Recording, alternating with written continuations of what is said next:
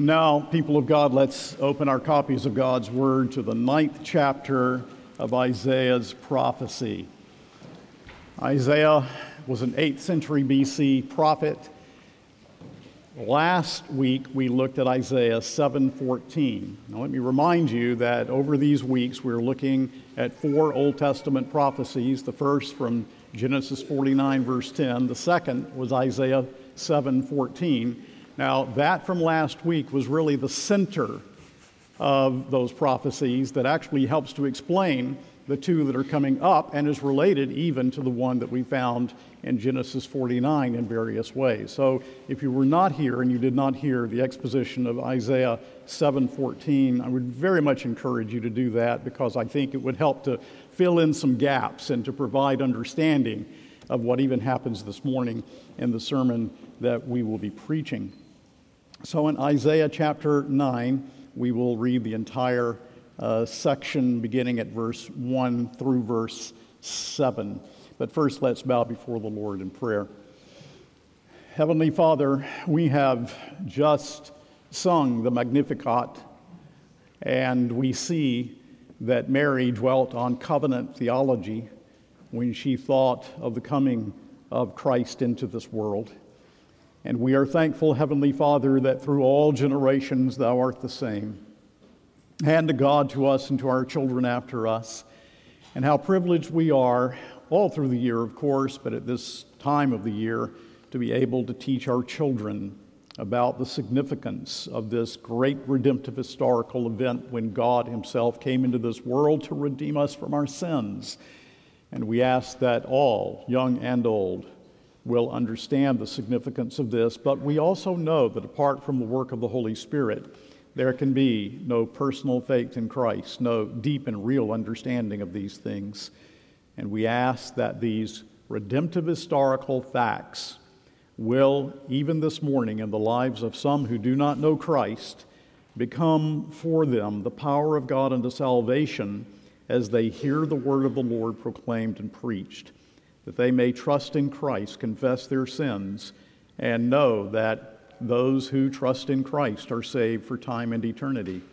Grow us in grace, and every year may we begin, just begin, to plumb the depths and reach something of the heights of what it means that God came down to save us.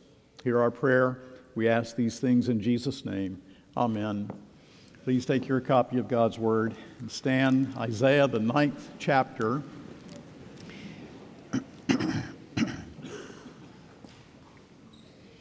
This is the word of the Lord. But there will be no gloom for her who was in anguish in the former time. He brought into contempt the land of Zebulun and the land of Naphtali. But in the later time, he has made glorious the way of the sea, the land beyond the Jordan, Galilee of the nations. The people who walked in darkness have seen a great light. Those who dwelt in a land of deep darkness, of them has light shined. You have multiplied the nation, you have increased its joy. They rejoice before you as with joy at the harvest, as they are glad when they divide the spoil. For the yoke of his burden and the staff of his shoulder, the rod of his oppressor, you have broken as on the day of Midian. For every boot of the tramping warrior in battle tumult and every garment rolled in blood will be burned as fuel for the fire. For to us a child is born, to us a son is given, and the government shall be upon his shoulder, and his name shall be called Wonderful Counselor, Mighty God, Everlasting Father, Prince of Peace. Of the increase of his government and of peace there will be no end on the throne of David and over his kingdom to establish it and to uphold it with justice and with righteousness from this time forth and forevermore. The zeal of the Lord of hosts will do this. The word of the Lord. Please be seated. People of God. Let me remind you that Isaiah chapters 7 through 9 constitute what is sometimes called the Book of Emmanuel. And in that section, there are various prophecies of the coming of Christ, and there are other prophecies that relate directly to the time and age in which Isaiah prophesied. But that's where also we found that wonderful prophecy in Isaiah 7:14 that prophesies the virgin birth of Christ, as we saw last week. And he is God with us. He is Emmanuel. Now we come to these additional titles here in chapter 9, especially in verses uh, 6 and reading on into 7. And there we see an unpacking of what Emmanuel means. There is a direct connection between Isaiah 7:14 and what we have just read here in Isaiah 9. Who is Emmanuel? Well, it's the prophet through divine inspiration saying, Let me show you some more about him, who he is going to be, and why he is the Savior and Redeemer of sinners like us. So we learn more about what it means that God is with us in these titles here in Isaiah chapter 9. Now, you will have noticed, of course, as we began reading, that there's a contrast that is between light and dark.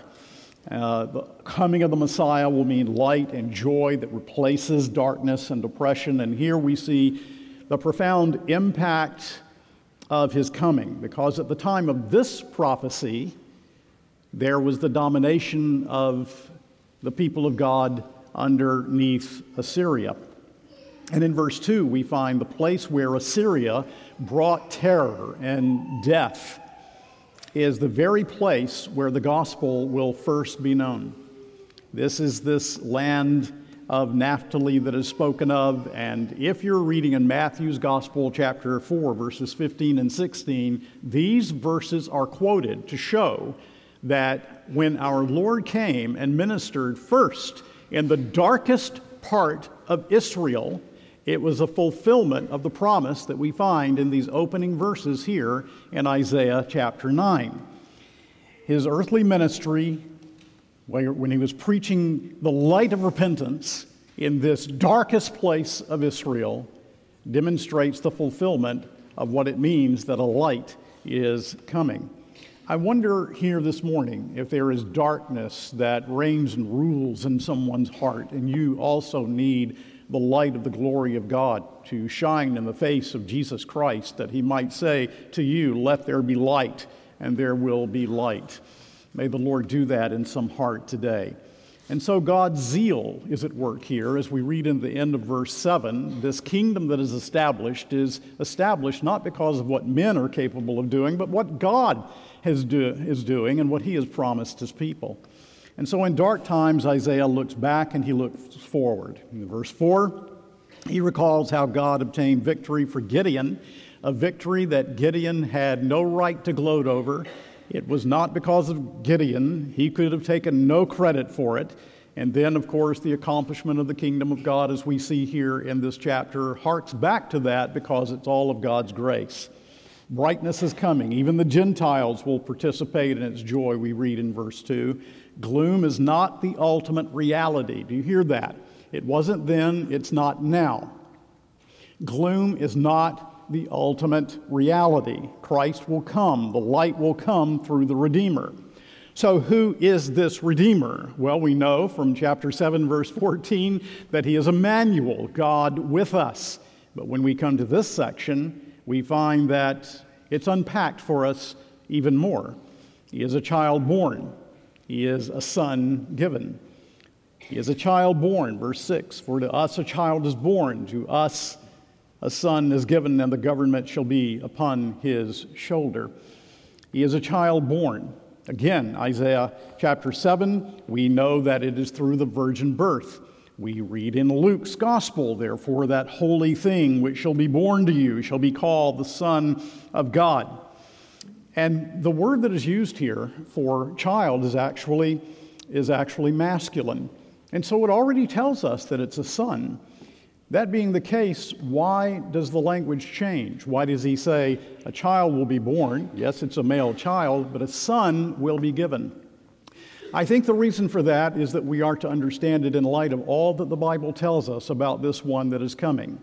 As we have progressive revelation, we understand more of who this child is, this son that would be given.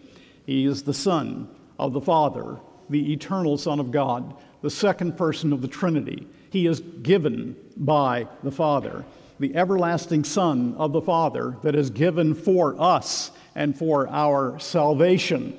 That's who he is. Put it another way, this is John 3:16 in its Old Testament form. For God so loved the world that he gave gave his only begotten son that whosoever believeth in him should not perish but have everlasting life. And so that child must indeed be wonderful if he is the Son of the Father, the second person of the Trinity, as we learn from Scripture. He must indeed be wonderful, and that leads us to focus upon these five titles that we find here that unpack for us the name of the one that is given for God's people for our salvation, the one who is Emmanuel, God with us. And of course, the first is wonder. To us a child is born, to us a son is given, and the government shall be upon his shoulder, and his name shall be called Wonderful. Now, I put a comma there. I'll say more about that in a moment. But usually, this word, wonder, literally translated, it's wonder, pele, it's wonder. Usually, this word is a word that speaks of deity, of what only God is capable of doing. For example, in the book of Judges, chapter 13, verse 18, when the father of Samson, Manoah, is confronted by the angel of Jehovah, that messenger of the Lord, which is a pre incarnate appearance of Christ, when Manoah is faced with that angel, he wants to know his name. And the angel of the Lord responds, Why do you ask my name, seeing it is wonderful? the very word that is used here. After the angel of the Lord went up in the flame of, of the altar, then Manoah and his wife, the Bible tells us, fell on their faces to the ground because they had been confronted with God Himself, you see, with wonder. E.W. Hengstenberg, that great Old Testament scholar of the past, says about Judges 13 18 that it's saying, that is, my whole nature is miraculous, full of mystery, and therefore cannot be designated by any human name. There is no human name that ultimately can summarize for us all that He is and, and what it means that He is our Savior. Wonder, then, is the standard expression in the Old Testament for miracle. He is saying, I am the miraculous one. I am the one who can save. I am the one who can redeem because I name, my name is miracle. And so as we come to this text and we think through these titles, uh, we begin with a, a sense of awe. We should be filled with a sense of reverence. Do you sense this when you think of the child born in Bethlehem of Judea? Do you contemplate your redemption in light of the fact that God is the wondrous God? Do you think of this when you contemplate his return. Now, the standard approach now is to see Wonderful Counselor as one title. And over the years, as I have studied the grammatical issues that are, that are at work here, uh, I must tell you that my own position has, has grown and matured, and I still see it as a separate title. I won't go into the detail.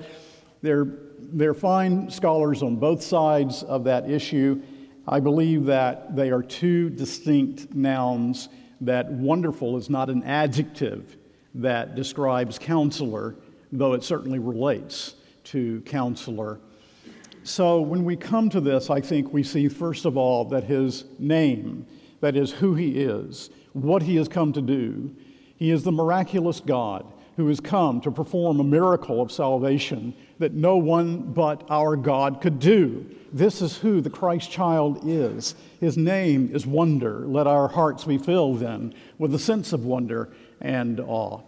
And then the next title is the, ta- the title Counselor. You see it right there in verse 6 Wonderful Counselor.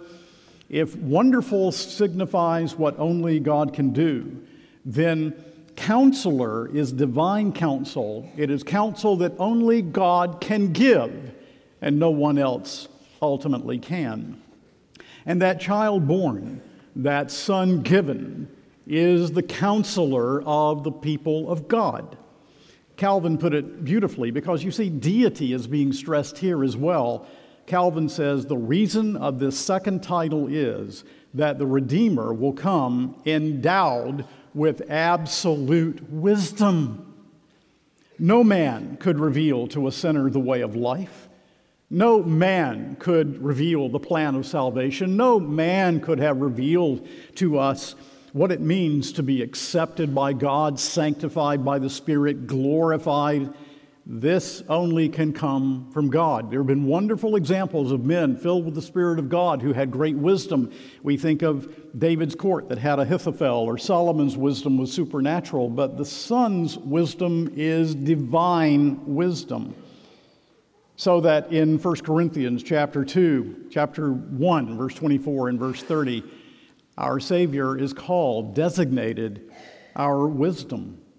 So, in his office as Redeemer, the Son has already been privy to the eternal counsels of the Holy Trinity.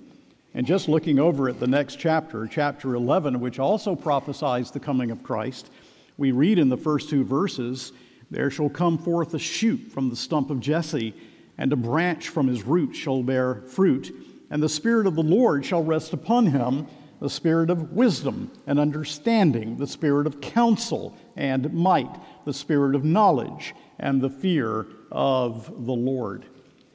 Now, need I remind you that our world was destroyed by evil, wicked, dark counsel, and it continues to be.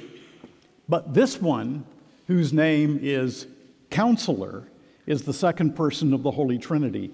He has given us His written word. He has given to His people the Holy Spirit to indwell us, to illumine our understanding, and the promise of wisdom in answers in answer to our prayers. If anyone lack wisdom, let him ask of God, who giveth to all men liberally and upbraideth not, we read in the book of James. So, an immediate and essential application of this title, counselor, that is so much needed by the people of God today is that we should use the appointed means of the divine counselor to understand what is true and right and good, what God expects of me in this world, how I am to be obedient to Him as a child of God. And do not turn to worldly counselors, since He is our great counselor.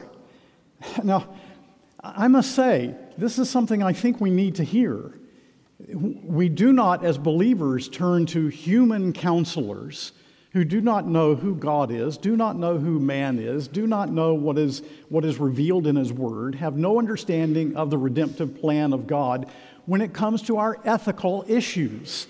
And yet, thousands upon thousands upon thousands of believers are regularly turning to secular counselors rather than those who can open the Word of God and show what the divine counselor has to say about life. Hearken to Christ's counsel and live. Well, He has, and He is, in His essence, wisdom who has revealed the divine wisdom in the plan of salvation and redemption. But does he have power? Well, he's wise. He has a plan, but can he execute that plan? He has wisdom, but can he actually bring about those things that he desires to bring about? Oh, yes, he can, because you see, the third title is the mighty God, El Gibor. Now, you hear that word El, don't you? Because it is the last syllable in Emmanuel, God with us. El, this is God. And we have another stress on the deity of Jesus Christ. Now, I probably have told you this, but I just remembered it that I had a discussion. I've had several discussions in my life with Jehovah's Witnesses and have opened the scriptures to them and called them to faith in Christ. And I remember going to this text and saying, Well, who is this about? Well, it's about Jesus. Well, they were right. It is about Jesus. And I said, Well, it says here that Jesus is the mighty God. Ah, but they say to me, it doesn't say almighty. So I said, Well, just turn to the next chapter. And we turn to chapter 10. And I say, Will you read with me some of it? And they will say, Yes. I say, Well, who is this? Well, it's Jehovah. It's Jehovah. And then I say, Well, let's look at verses 20 and 21. And that day, the remnant of Israel and the survivors of the house of Jacob will no more lean on him who struck them, but will lean on Jehovah, Yahweh, on the Lord, the Holy One of Israel in truth. A remnant will return, the remnant of Jacob, to the mighty God. And so in chapter 10, Jehovah is called the mighty God. In the prior chapter, they want to tell me that it doesn't mean the mighty God. That is to say, the true and living God, the Almighty God. The mighty here is not intended to relativize his might, it is intended to show us that he is indeed the Almighty One. So, who is Jesus? He is Jehovah, the second person of the Trinity. That truth is being stressed in these names. Again, Calvin says so beautifully if Christ had not been God, it would have been unlawful to glory in him. You can't glory in him if he is not God. You can't worship him if he is not God. You may not. So if Christ had not been God, it would have been unlawful to glory in him, for it is written, Cursed be he that trusteth in man. We must therefore meet with the majesty of God in him, so that there truly dwells in him that which cannot without sacrilege be attributed to a creature.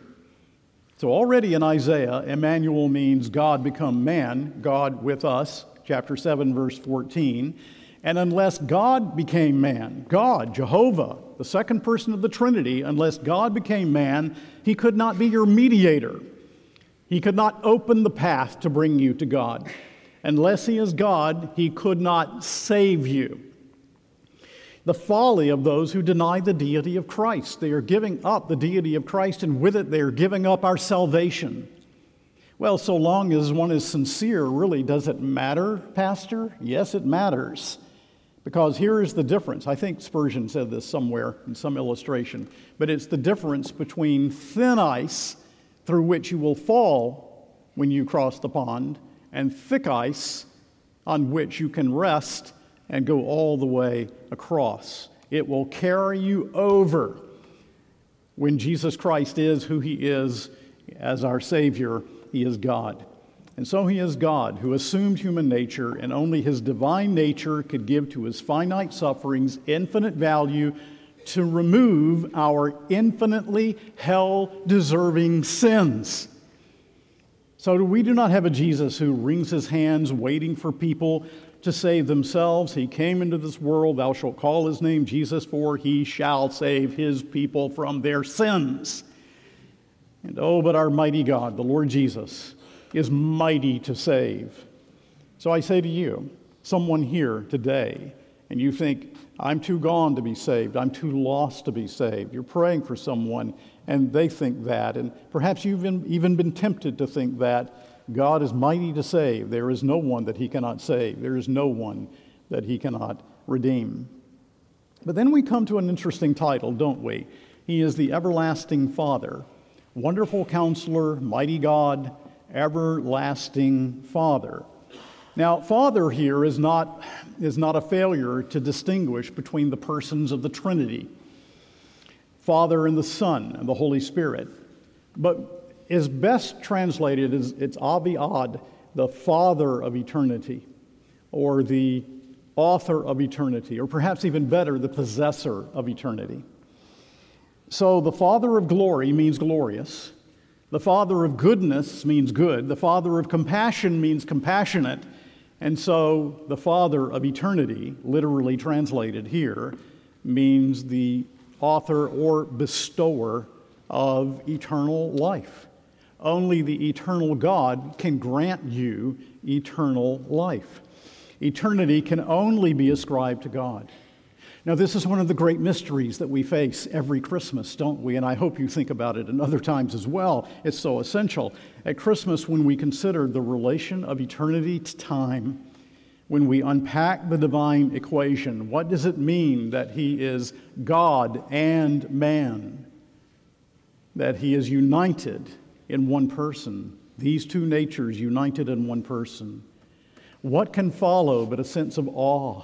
What can follow but a sense of wonder? And so the infinite became finite. Listen, I say this to you every Christmas.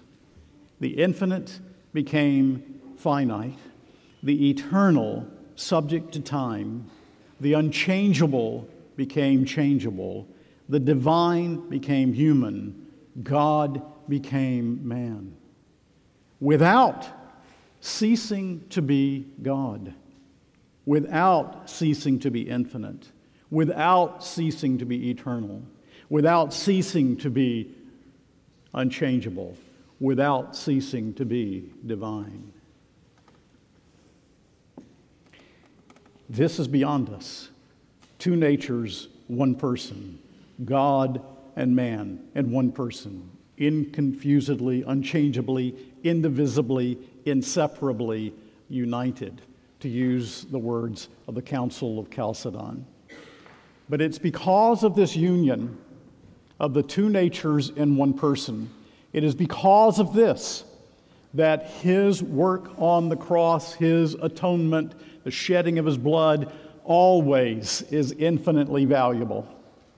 It is because of this that his sacrifice is always efficacious.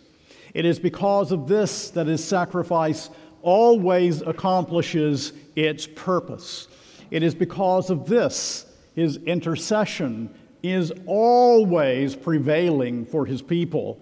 And as Father of eternity, it is because of this that he can grant to lost sinners who would have been lost in hell forever and ever and ever. It is because of the union of the two natures in one person that he can grant, that he can grant in his grace salvation and deliverance from hell and eternal life.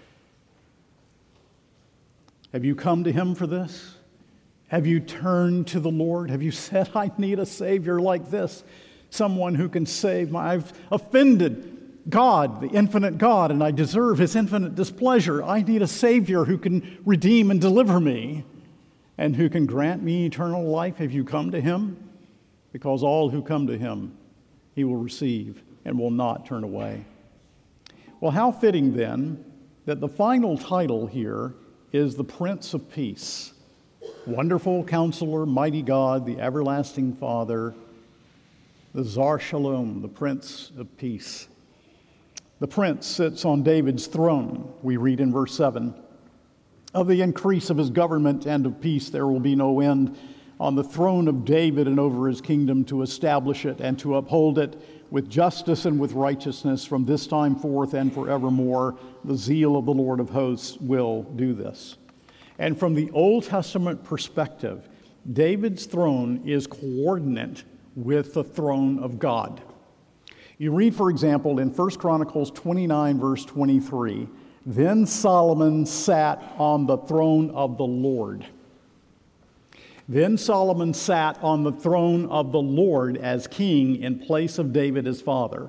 And so you see, the throne of the Lord and the throne of David and his descendants, these are two coordinate themes. How then is he the Prince of Peace? How then does he sit upon David's throne?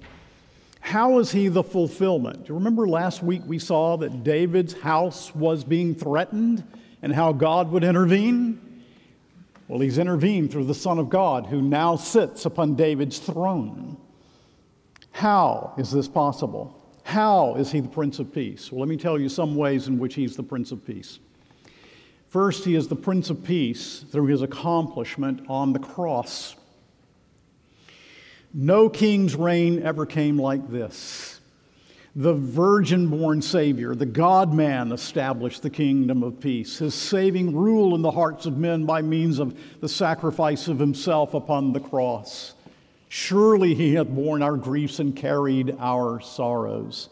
He so desired his people to be at peace that he came to remove the sin that separated God and man. Christ's blood provides the cover in the storm of God's wrath. the place of peace, the place of safety from justly deserved wrath. And through this, there comes to the believer, through this objective peace that he wrought on the cross, comes to the believer's heart also subjective peace. As we read in Romans 5:1, therefore, since we have been justified by faith, we have peace with God through our Lord Jesus Christ. Philippians 3:7, and the peace of God, which surpasses all understanding, will guard your hearts and your minds in Christ Jesus. Colossians 3:15 and let the peace of Christ rule in your hearts to which indeed you were called. And Calvin is certainly right when he says, hence it follows that life without this king is restless and miserable. He is king first because of his triumph on the cross, but he is, he is also the king of peace in converting sinners for whom he died. For he accomplished salvation, and through the work of his Spirit, he applies salvation. Jesus is the Prince of Peace. His reign is now victorious. He did not wait for some earthly, earthly golden age to sit upon the throne. He sits now. His work is victorious. His work is triumphant. In saving sinners, he rules and he reigns. And then, thirdly, the coming of Christ at the end of the age will show that our Savior is the Prince of Peace.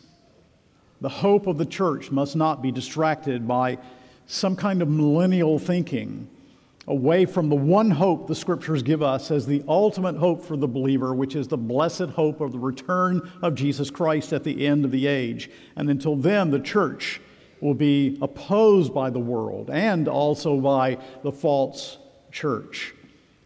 Heidelberg Catechism, question 52. What comfort is it to thee that Christ shall come again to judge the quick and the dead? Answer that in all my sorrows and persecutions, with uplifted head, I look for the selfsame one who has before offered himself for me to the judgment of God and removed from me all curse to come again as judge from heaven, who shall cast all his and my enemies into everlasting condemnation, but shall take me with all his chosen ones to himself into heavenly joy and glory. He is the Prince of Peace, and all will see it when he comes again. And why is it important to stress, as we think of Jesus as being the Prince of Peace, why is it important to stress that it will be demonstrated to all when he comes again that he is Prince of Peace? Why is it important to stress this hope that the scriptures say is a certain hope, the coming of Jesus Christ at the end of the age? Well, I will tell you why. It is important to stress this because what you hope for controls your life. For what do you hope? For what do you long? What are the deepest longings of your heart? What is the, the real hope, the foundational hope of your life? If it's based upon the Prince of Peace who died, who has called you through the Spirit, and who is coming again, that's solid resting place for your feet. Why is it important to focus upon the return of Christ as we think of Jesus as the Prince of Peace? I want to repeat it because what you hope for controls your life. Are you controlled by that hope? Do you even think about it day by day? Does it control you as the scriptures teach that it should? And then all will know the truth of Luke 1 32 and 33.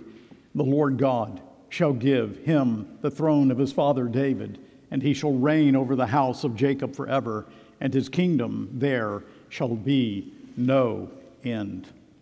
And when we come to the end of the Bible and we look at Revelation chapter 5, and we see in that wonderful chapter the account of what it will be like when Jesus comes again and has gathered his own unto himself, we read, And between the throne and four living creatures and among the elders, I saw a lamb standing as though it had been slain. And then, worthy are you to take the scroll and to open its seals, for you were slain, and by your blood you ransomed people for God from every tribe and language and people and nation, and you have made them a kingdom of priests unto God, and they shall reign on the earth. And then I looked, and I heard around the throne and the living creatures and the elders, the voice of many angels, numbering myriads of myriads and thousands of thousands, saying with a loud voice, Worthy is the Lamb who was slain to receive power and wealth and wisdom and might and honor and glory and blessing. And I heard every creature in heaven and on earth and under the earth and in the sea and all that is in them saying, To him who sits on the throne and to the Lamb, be blessing and honor and glory and might forever and ever. And the four living creatures said, Amen. And the elders fell down and worshiped. Why? Because all the universe then sees on that day that he is the Prince of Peace. Let me make a couple of applications. You have no idea how much I've cut and slashed from this sermon this morning. But let me make a couple of applications for you. I'm sure you see how all of these magnificent titles apply to your hearts as believers in Christ. But let's think about that for a moment. Contemplate this. It's true that when we receive Christ, we receive the whole Christ. You can't say, for example, I'll receive him as my priest, but not as my king or my prophet. No, when you receive him as you, your priest, you also receive the whole Christ. You receive him as prophet, priest, and king. And so it is with these titles. You do not simply receive one of these to your blessing, but all that he is is there to your blessing. And that's wonderful to think upon and wonderful to contemplate. But I think also it's appropriate and right for us, for you, to think right now about your life and your situation in life, and simply to ask the question which of these titles, right now, where I am in my life, which of these titles is most meaningful to me in my present need? And then turn that title into prayer. Now, I tried to do that this week, and you know what I found? I found that I need them all equally. But for you, that may not be true. There may be a great need in your life. Oh, how I need power to overcome sin. Oh, how I need wisdom. I need the divine counselor because I'm facing a situation that is just beyond me. Oh, how I need peace in my heart because that peace that should be mine as a result of the objective work of Christ is, is eluding me in some way. There may be a title here that is applicable to your life right now in some special way. Christ shows himself to be for you in these titles. Remember, he is for you, not against you. And so, people of God, how is he for you? Well, he's for you in wonder, as a counselor, as the mighty God as the Father of eternity, the possessor of eternity, as the Prince of Peace. He is for you in all of these ways and in all of these titles. So, is there one that is peculiarly needful to my heart right now?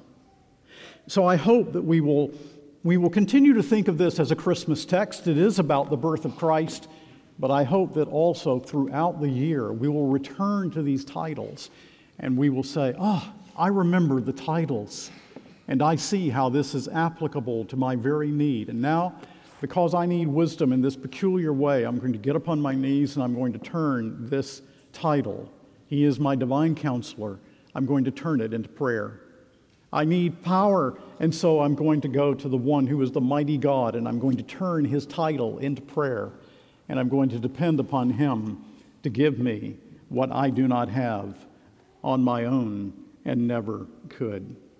I also hope that counselors will make use of these titles in counsel. I've actually been surprised as I've thought upon the, the fact that I, I've never heard a counselor. Well, I've done it, but I haven't sat in front of a lot of counselors. But let me put it this way I've never read in the literature. Though I'm sure some, some, someone's done it, but I've never read in the literature um, where the titles of Christ that are found here in Isaiah 9 have been applied in counsel, and counselors have been encouraged to make use of these titles as the hope and encouragement of their people. I'm sure I'm talking to some counselors here who have done that very thing. But now, unbeliever, let me say this to you. Here is the Prince of Peace, and there is no peace, saith my God, to the wicked, God says in the book of Isaiah. And he is the Prince of Peace. And the only way that you will have peace, objective peace with God, by which you are accepted through the cross of Jesus Christ, his work, the only way you will have subjective peace in knowing that you are right with God, that your sins are forgiven, that you have life everlasting, is by trusting this one who is the Prince of Peace. Now, the devil gives peace as well. But I can assure you, it is a false peace, and it is ultimately destructive. And I would like to do all that I can to shake you from that false peace. And I hope your soul is disquieted as you hear the gospel preached, because you know that you do not have that peace in your heart that passes all understanding. You see your need of the Prince of Peace. And maybe you're beginning to see your sin and maybe you're even beginning to say, it would take a miracle to save my soul. Indeed, it would. And that's why the first title here is Wonder or Wonderful, because that's what it means. The wonder working, the miracle working God is who Christ is. God becoming man, that's a miracle. Dying on a cross to satisfy the wrath of God rising from the dead, this is just the complex of miracles that you need in order that you might be saved and have peace within your heart. And I'm going to close by quoting the 17th century minister Miles Smith. I've never quoted Miles Smith before for some reason, but I am today. Miles Smith was a well known minister, tremendous scholar, a Bible translator, and Miles Smith said this, and with these words I close. What place of refuge shall we fly unto? Only this that the Son of God became the Son of Man to make us the sons of God. Vile he became to exalt us, poor to enrich us a slave to enfranchise us, dead to quicken us, miserable to bless us, lost in the eyes of the world to save us.